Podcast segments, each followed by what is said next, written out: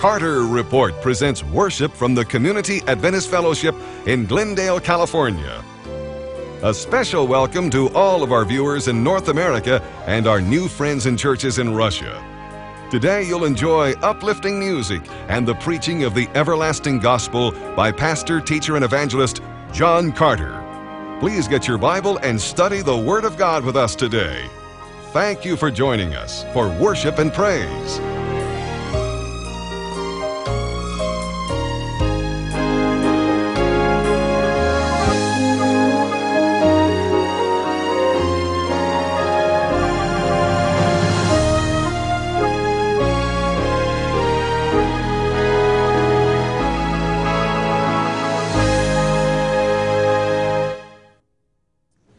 Give every person today a very special welcome to our, our program and our church service. We're so glad that you've joined us and grateful for your presence. The most important personal question that was ever asked was not asked by a prophet or a preacher, but by a pagan. You'll find this question recorded in the scriptures in Matthew 27 and verse 22. I'd like you to take a moment. Please turn to this passage in Matthew chapter 27, and it's verse 22. And you'll find Bibles in the pews. Matthew 27 and verse 22. We want to give our viewers, particularly on 3ABN today, a very special, very sincere welcome. I think it's found in Matthew 27, and I believe it's verse 22. And these are the words not of a prophet, not of a preacher, but of a pagan. Verse 22 What shall I do then with Jesus who is called Christ? Pilate asked. They all answered, Crucify him. I would suggest that the most important personal question that can ever come to a human heart is this question What then shall I do with this man who is called the Christ? The rabble back there shouted back, Let him be crucified. It's the most important question. It is the most important question because it deals with the issues of time and eternity. It's the most important question because it's about the most important person, said by Pontius Pilate. Yesterday, a week ago, we visited the, the town of, of Caesarea on the Mediterranean coast. It was in this very location that archaeologists some time ago found the Pilate inscription. And there it is on display, at least a copy of it. There you can read the words in the Latin Pontius Pilate. And these words were said by Pontius Pilate. The most important personal question What then shall I do with Jesus, this man who is called the Christ? Before a person can really give serious attention to that question, another question needs to be asked and answered. And that question is this Who, in fact, is this man? Who is Jesus? Almost every person today is prepared to concede the fact that Jesus really existed. There are very few people left on the face of the earth who deny the historicity of Jesus. I have a book here that I was given when I was over there just a few days ago, Look Upon Zion. It is written by uh, a Jewish gentleman. Uh, he was our guide, and he's an authority on all of the holy sites in, in this part of the world. And he has put out this book, which is a very excellent book on archaeology entitled Look Upon Zion. This man is an Orthodox Jew and very fine gentleman. He said in his book, At the end of Herod's reign, in the small town of Bethlehem, Jesus was born. He grew up in the northern town of Nazareth, but had to leave that village when he was 30 years of age because of the anger of the townspeople. His next stop was Capernaum on the shores of the Sea of Galilee, where he started to preach, performing miracles, and chose his primary disciples. Observing the Jewish festivals, he often went to Jerusalem. It was at the time of Passover that Jesus and his disciples were in Jerusalem.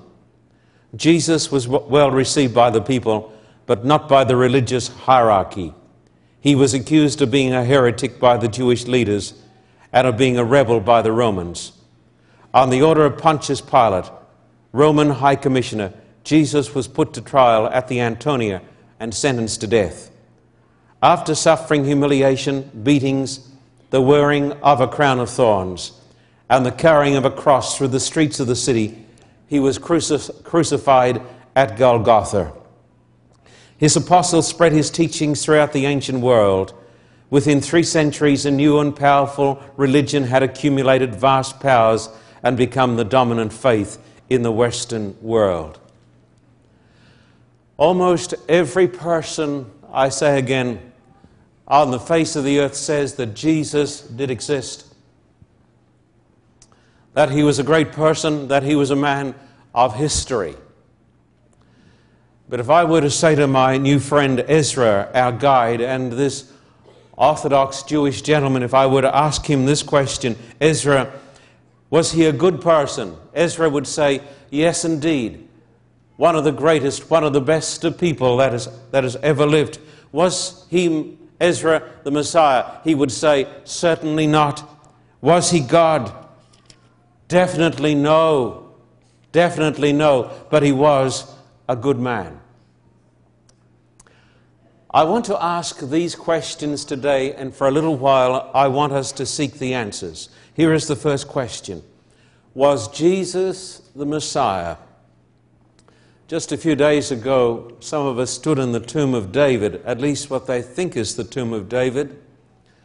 And we noticed our devout brothers there of the Jewish faith praying earnestly for the coming of the Messiah. They believe that, that the Messiah is going to come. We believe that he has come. And there are some reasons we believe that Jesus is the Messiah, and there are some reasons why we are convinced with all our hearts that he was the sent of God. I want you to think for a little moment today of some of the prophecies about the coming of the Messiah. Did you know, my friend, in the Old Testament, there are 60 major prophecies. Let me say it again not a dozen not even a score, but there are at least 60 major prophecies concerning the coming of the Messiah. I want you to think of just a few. There is the prophecy of Genesis chapter 3 that you know off by heart that says that the seed of the woman would come. Maybe we should notice that text. Would you please turn with me to the first of the messianic prophecies, Genesis chapter 3, please, and verse 15. Genesis, the third chapter, the first of many, many prophecies about the coming of a mighty Prince of Peace. Genesis 3 and verse 15. The Bible says, God says, I will put enmity between you and the woman, and between your offspring and hers. Jesus was the seed not of the man, but Jesus was the seed of the woman. And so the first prophecy tells us that when the Messiah came, he would not come of the seed of man, but he would come of the seed of the woman. And then when you read in Genesis chapter 9 and chapter 10, you read of, you don't need to turn to this one because you know this one. You read there the story of Noah, and you read there the division of the human race that came from the three sons of Noah. Who were they? Shem, Ham, and Japheth. And here God made another one of those vital choices, and God said the Messiah is going to come from the tribe of whom? The tribe of Shem, not from Ham, not from Japheth. And then you come down many, many more years, and you come to the days of a man by the, by the name of Abraham, who was of the tribe of Shem. He, he came from the tribe of Shem, and God called him out of the land of, of the Chaldees. And the Bible says that he had two sons. Who were they? The two sons of Abraham, Isaac and Ishmael. And God said, the Messiah is going to come through Isaac. And so, once again, God was making certain choices. And then Isaac had two sons, Jacob and Esau. And God said the Messiah is going to come through Jacob. And then Jacob had how many sons? He had 12 sons. And God said the Messiah is not going to come, of course, through all of the 12 sons. He is going to come through one of the sons, through Judah. And then later on, you come to another great family in the tribe of Judah, and that was the family of Jesse. And Jesse had eight children. But God said, the Messiah is going to come not only from Jesse, but he's going to come from one of those eight sons. He is going to come from the tribe of the house of David. And so you have these amazing prophecies where God picks out certain people and certain tribes and makes certain statements, and all of those prophecies could be fulfilled in only one person, and that is in Jesus. Then in the year 1012 BC, you have the amazing prophecy of Psalm 22. I want you please to turn to this psalm, if you don't mind, Psalm 22, and notice one of the most amazing prophecies of them all, Psalm 22, where the, the death of the Messiah is described in Psalm 22. And would you please notice, let us start at verse let us start at verse 14 of Psalm 22. It is page 391. Psalm 22, verse 14, where the Messiah cries out, I am poured out like water. All my bones are out of joint. My heart is turned to wax. It is melted away within me. My strength is turned, is dried up like a potsherd, and my tongue sticks to the roof of my mouth. You lay me in the dust of death. Dogs have surrounded me. A band of evil men has encircled me. Would you say it? They have pierced my hands and my feet. This is crucifixion 800 years before it was devised. I can count all my bones. People stare and gloat over me. They, they divide my garments among them and cast lots for my clothing. Of course, this prophecy was fulfilled in the last few hours of our Lord's life when he was crucified. If we had time today, we could take you to the messianic prophecy of Daniel chapter 9, where the coming of the great Prince of Peace was, was literally described, and we were told it would be so many years after the restoration or the decree to restore the, the city of Jerusalem. And as you know from a study of Daniel chapter 9 and verse 26, the Bible made the amazing prophecy that the Messiah would appear in his own land in Israel in 27 AD. And of course, we know from a study of history and archaeology that Jesus came to his own people and started to preach the everlasting gospel in 27 AD. So many prophecies, and we're touching but a few. I want you to notice one other prophecy, if you don't mind, please. I want you to come over here to Malachi chapter chapter 3, verse 1, page 676. And God said, four, five hundred years BC, See, I will send my messenger who will prepare the way before me. Then suddenly the Lord you are seeking will come where? To his temple. The messenger of the covenant whom you desire will come, says the Lord Almighty. This is quite an incredible prophecy. Its force only dawned upon me this week as I was looking at the remains of the ancient Jewish temple. Because, as every person here knows, the Jewish temple was destroyed by the Romans by Titus in 70 AD. And the Bible says that the Lord, the messenger of the covenant, would come to his own temple. And so the Messiah had to come while the temple was still standing and the temple today is gone. A mosque of a foreign religion stands on the site of the holiest place in all of Israel. But the Bible says that the Messiah would come to his holy temple, and the temple was destroyed in 70 AD. He must already have come, I tell you, my friend. And so, when you look at these prophecies, there are so many of them. There are 60 major prophecies, and we have noticed only three or four of them. One man said that according to the law of probability, the chance of one man fulfilling all of these various prophecies is 1 in 10 to the 17th. That is 1 in a 100 million billion. 1 in a 100 million billion is the chance of one man fulfilling all of these prophecies. There is only one man, my friend, who fulfilled all, fulfilled all those prophecies, and that is the man whom we call Jesus.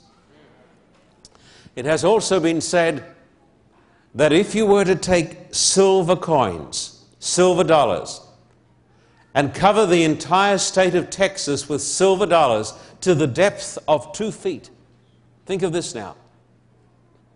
Because Texas is a big state.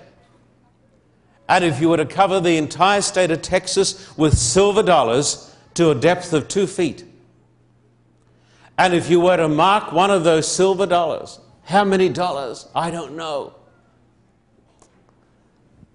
Billions of them, billions and billions of silver dollars.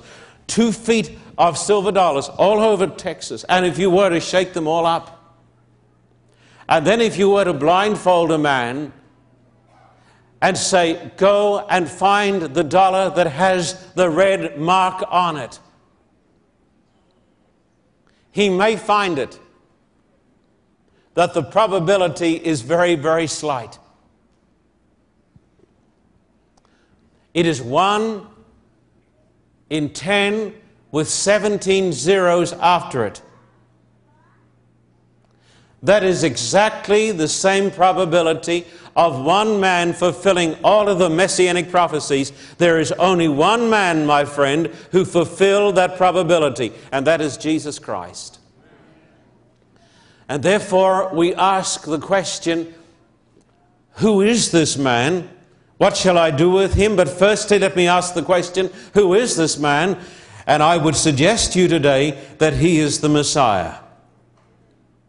Now, here is the second question the first one, is he the Messiah? And we are forced to say, yes, he is by the Lord probability, because he has fulfilled all the prophecies. But the second question is like unto it Was Jesus God? Now, my dear friend Ezra will say, yes, he was a good man. Messiah, no, but a good man, yes. But I have entitled this section, Liar, Lunatic, or Lord because if he was not the Lord, then he was a liar or a lunatic. Was Jesus truly, in every sense of the term, the Lord God? I want you to notice what he said himself. Would you please come to John chapter 5 and verse 23? I want you to notice what Jesus said about his own identity in John chapter 5 and verse 23 what he said about his identity. John chapter 5 and verse 23. That is page 754, 754. Jesus said that all may honor the Son just as they honor the Father. He who does not honor the Son does not honor the Father who sent him. What an amazing statement. Jesus said to the Jews who were strict monotheists like we are, Jesus said, You need to honor me just as you honor God Almighty. Is it any wonder that those people who did not understand his, his mission or his identity took up stones to have him put to death because they said he is blaspheming? Jesus categorically claimed oneness with God and he claimed that he was a divine being. I want you to come to John chapter 8 and verse 51 and onwards. This is an amazing passage. John chapter 8 and verse 51 and onwards, just over a few pages, page 758. 758, verse 51. Jesus said, I tell you the truth. If anyone keeps my word, he will never see death. What an amazing statement for a person to say. What would you think of a man today who would say those words? If you keep my sayings, you'll never see death. Was he a lunatic? Was he a liar? Or was he the Lord? I tell you the truth, if anyone keeps my word, he will never see death. At this the Jews exclaimed, Now we know that you are demon possessed.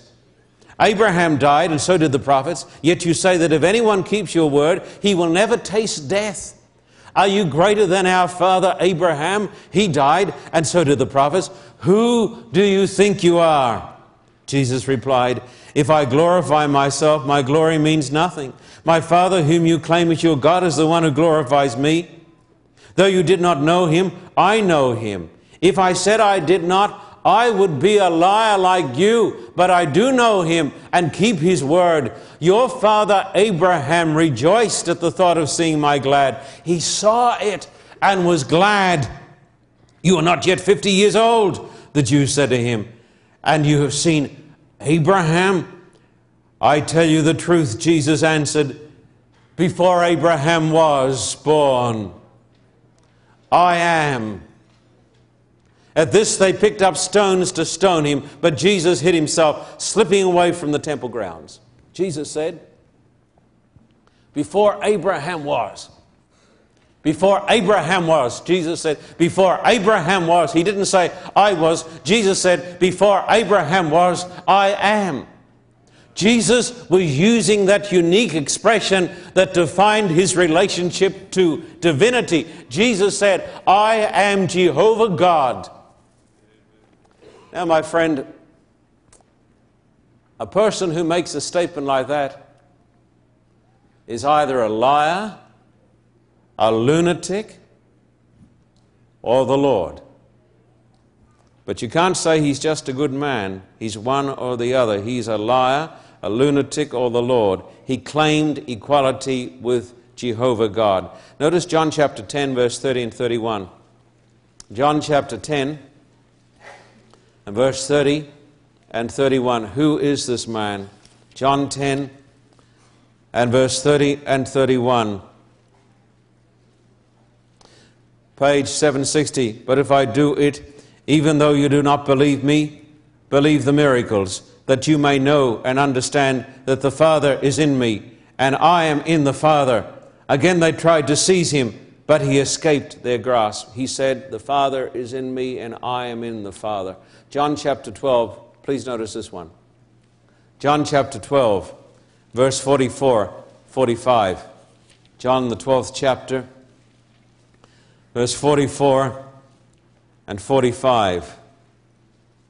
John chapter 12, 44 and 45. Then Jesus cried out, When a man believes in me, he does not believe in me only, but in the one who sent me. When he looks at me, he sees the one who sent me. Jesus said, When you look at me, you will see God. Jesus said, When you look at me, you see my Father. No wonder, my friend, that these people became annoyed at him. When he looks at me, he sees the one who sent me. I've come into the world as a light so that no one who believes in me shall stay in darkness. And one other passage, John 20 and verse 26. Come over here to John 20. And this is the story of the man who did not want to believe. John 20, verse 26 and onwards. Jesus appears to Thomas. Page 769. A week later, his disciples were in the house again, and Thomas was with them. Though the doors were locked, Jesus came and stood among them and said, Peace be with you. Then he said to Thomas, Put your finger here, see my hands. Reach out your hand and put it in my side. Stop doubting and believe. Thomas said to him, My Lord and my God. Then Jesus told him, Because you've seen me, you have believed. Blessed are those who have not seen and yet have believed. Now, Jesus said, Feel my hands and feel my side. And Thomas, the man who was called the doubter, fell down at the feet of Jesus and he worshiped him and he cried out and he said, My Lord and my God. And Jesus accepted him. And Jesus accepted the worship that he gave. I want to say this to you. Please think this through very carefully. You cannot say, as my friend Ezra says to me, and God bless him, you cannot say that Jesus is a good man and deny the fact that he is the Messiah and the Son of God. Because no man could make the claims that Jesus made and be anything but a liar, lunatic, or the Lord. If he is not what he said he was, then he is the most deluded person who has ever lived and the greatest of deceivers. But if what he said is true, then he is the Lord and we ought to worship him. I want to read you a statement from William Lecky, one of Great Britain's most noted historians and a dedicated opponent of organized Christianity. This man was not opposed to the Bible. This man was not opposed to Christ, but he was opposed to the perversion of Christianity, which today is everywhere apparent. William Lecky said, it was reserved for, for, Christianity to present to the world an ideal character which, through all the changes of 18 centuries, has inspired the hearts of men with an impassioned love, has shown itself capable of acting on, on all ages, nations, temperaments, and conditions, has been not only the highest pattern of virtue, but the strongest incentive to its practice the simple record of these three short years of active life has done more to regenerate and soften mankind than all the disquisitions of philosophers and all the exhortations of moralists. This man says, no person in the history of the human race has done more than has this man Jesus. No man has changed the world like this man has changed the world. No man has brought so much love into the world as this man. I ask you, is this the fruitage of a lunatic? Is this the fruitage of a liar? Or is this the fruitage of the Lord God of heaven? I ask you. But don't come and say to me, he was just a good man and we recognize him as a great moralist. If he was not God, then he was one of the greatest fools. Maybe a lunatic. One of my favorite scholars, C.S. Lewis, who was professor at Cambridge University and once an earnest agnostic and some agnostics are some of the best people to know because they're the most honest. This man said, I do not know what I can believe, but he, he came to the place where he became a devout Christian. He said, Listen to Lewis. I'm trying here to prevent anyone saying the really foolish thing that people often say about him. I'm ready to accept Jesus as a great moral teacher, but I don't accept his claim to be God. Lewis says, that is the one thing we must not say.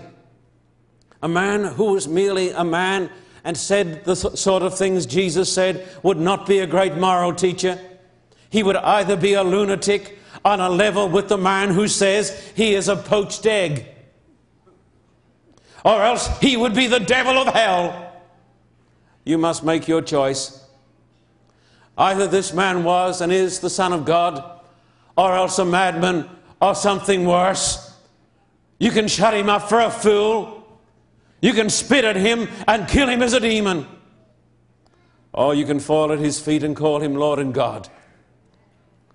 But let us not come up with any patronizing nonsense about his being a great human teacher. He has not left that open to us.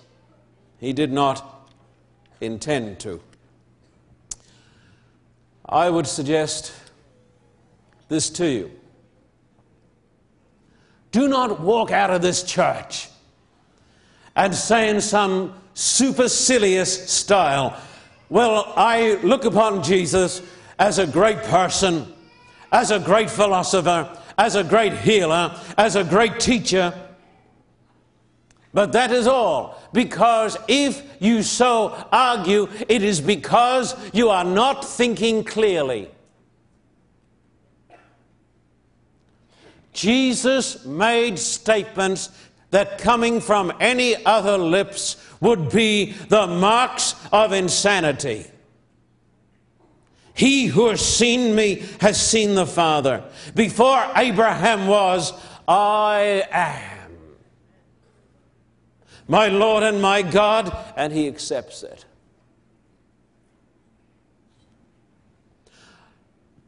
Do not dare to say that he is a great man or a great philosopher or a great humanist or a great scholar or a great ennobler of humanity, but he was not the Messiah and not God, because if he was not God and if he was not what he claimed to be, then he was a charlatan and a demon out of hell. Says Lewis. But when I look at his works, I can think of one psychologist who said, When my patients come to me disturbed in their minds, there is nothing that will calm them and right their minds faster and better than the reading of the words of Jesus. Read the words of Jesus. Read the Beatitudes. Blessed are the poor in spirit. Blessed are the meek. Blessed are the pure in heart. And ask yourself, who was the author of these timeless words? A liar, a lunatic, or the Lord God Almighty? You see? So, who was he? When you go by the prophecies, the case is overwhelming. Yes, we believe, we believe that he existed. I believe Ezra is right in his book, Look upon Zion. Yes, he existed. I believe he was a great man, but I believe he was more than a great man. I believe that he was the Lord God Almighty come down as the Messiah in human flesh. Therefore, we come to the great question what then shall I do with him? Now, he was something else. He was the Messiah. Number two, he was the Lord God Almighty come down in human flesh. But he was Jesus. And the word Jesus is the same word as the Hebrew Joshua, and the J in it, or the, the Y, is from Yahweh, or as we say, Jehovah. Yahweh is the more accurate translation. It is a name given to the one true, self existent, everlasting Father God, the Creator. And the word Jesus means Jehovah, Yahweh saves. I want you to come to one blessed text, please. I want you to come to Matthew 1 18. Matthew chapter 1 and verse 18. this is how the birth of Jesus Christ came about. His mother Mary was pledged to be married to Joseph. But before they came together, she was found to be with child through the Holy Spirit, the seed of the woman, not the seed of the man. You see it? Not the seed of the man, but the seed of the woman. Because Joseph, her husband, was a righteous man and did not want to expose her to public disgrace, he had in mind to divorce her quietly. But after he had considered this, an angel of the Lord appeared to him in a dream and said, Joseph, son of David, do not be afraid to take Mary home as your wife, because what is conceived in, in her is from the Holy Spirit. She hasn't been unfaithful. She will give birth to a son, and you are to give him the name Jesus, because he will save his people from their sins. All this took place to fulfill what the Lord had said through the prophet the virgin will be with child and will give birth to a son and they will call him Emmanuel, which means God with us. And so his very name means Savior. He came down to this earth, my friend, as the Savior.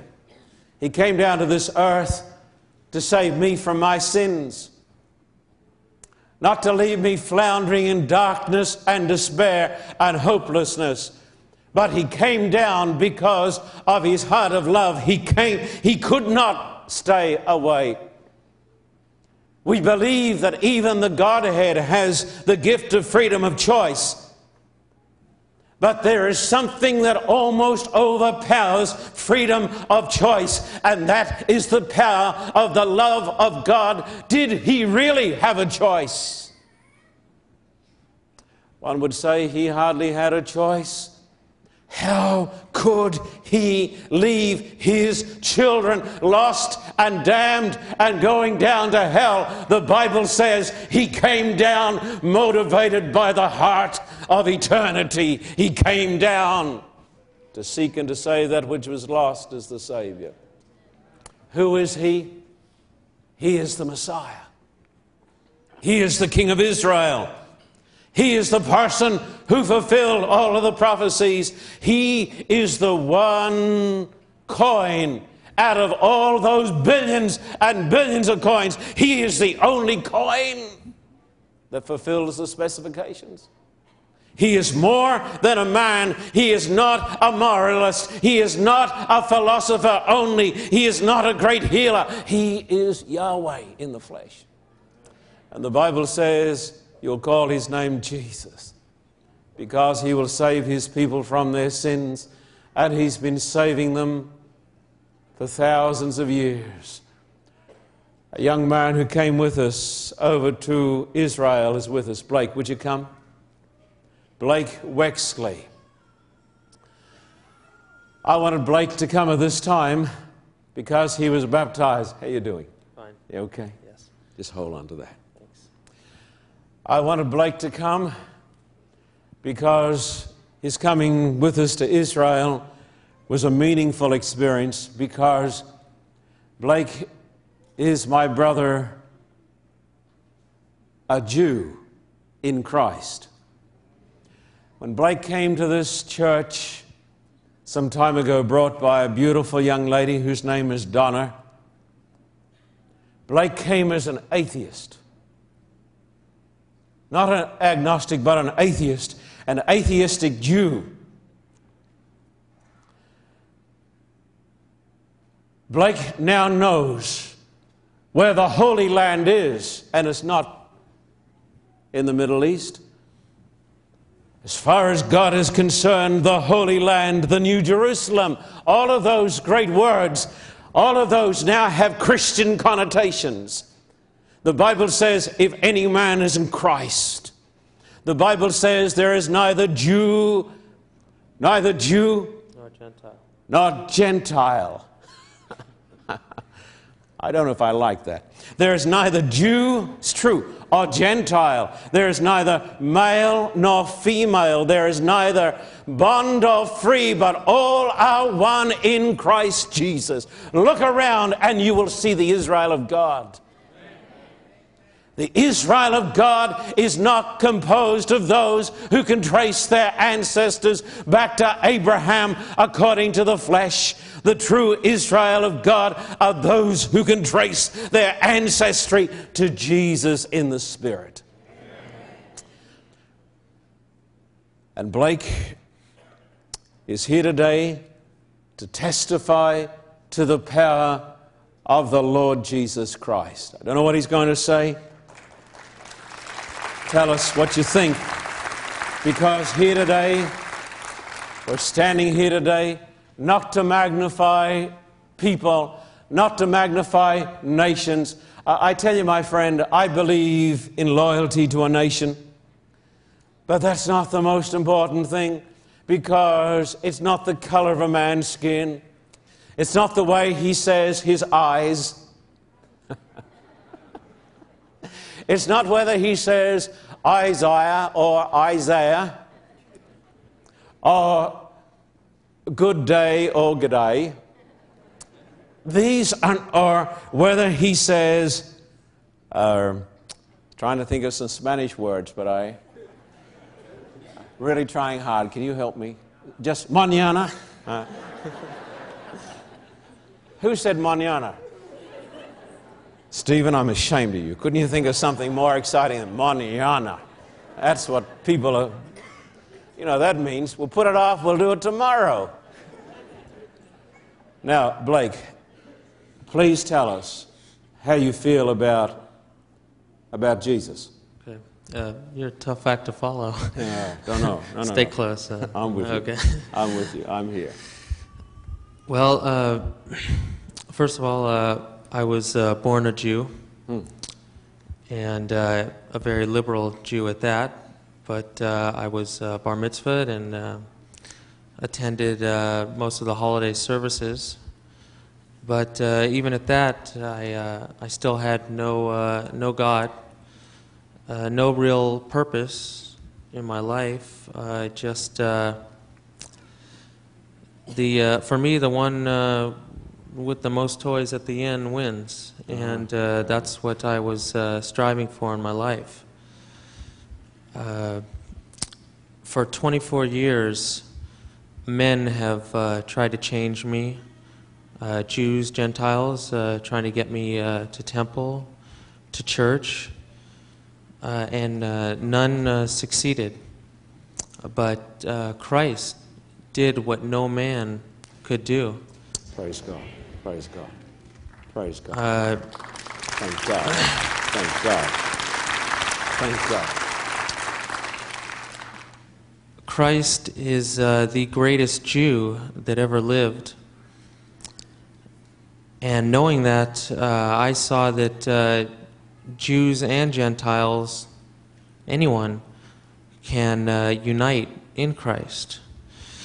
Uh, a month ago, I was uh, baptized and I gave my life to Christ. And the greatest thing that I realize is that uh, not only do I uh, share the blood of Christ, but uh, I'm covered in it. Thank God. Thank God. I praise, uh, I praise Jesus every day. Uh, my life uh, has a whole new meaning. Uh, the, uh, as the song goes, the things of the uh, world have grown strangely dim. My motivation is not uh, for this world. I no longer build treasures on this earth, uh, but I am building them in heaven. Praise God. God. And uh, Thank God. I, I, I owe it all to Christ, Thank God. my, my personal Lord and Savior. God bless you, Blake. Thank you. Bless you. God bless you.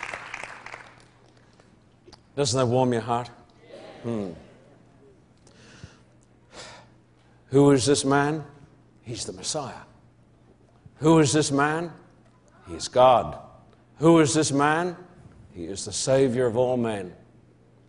Therefore, we come to the greatest personal question What then shall I do with this man who is called the Christ?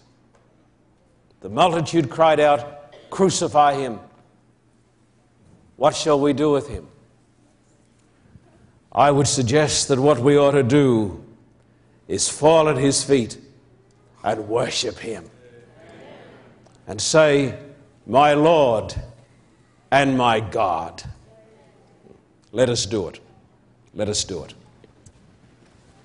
As we kneel, we kneel and we say, My Lord and my God, my Messiah, my King, my Creator, my Lord, my Redeemer, my Savior, I come to you, I worship you. Let us pray. Our Father, here we are down on our knees, and we're here to worship your Son. We thank you for sending the Messiah into the world. We thank you that we're not waiting for him to come to die for us, but we're here today to worship him and to thank you for giving Jesus to die on the cross and for giving us everlast, everlasting life. We thank you that this man is not just a teacher, not a great moralist, not just a great healer, but he is the true Messiah. He is the self existent Jehovah, Yahweh, El Shaddai, the Almighty God, come down in human flesh. What shall we do with him? Our Father, today we decide upon our knees that we will crown him King of kings and Lord of lords of our lives. We accept him as our Savior. We accept him as the Messiah. And we give our hearts to him at this moment. Take us this day, our Father. Cover us with the precious blood of the cross. Forgive our sins today. And when he comes again in glory, grant us with him a place in the kingdom of God. For Jesus' sake, amen and amen.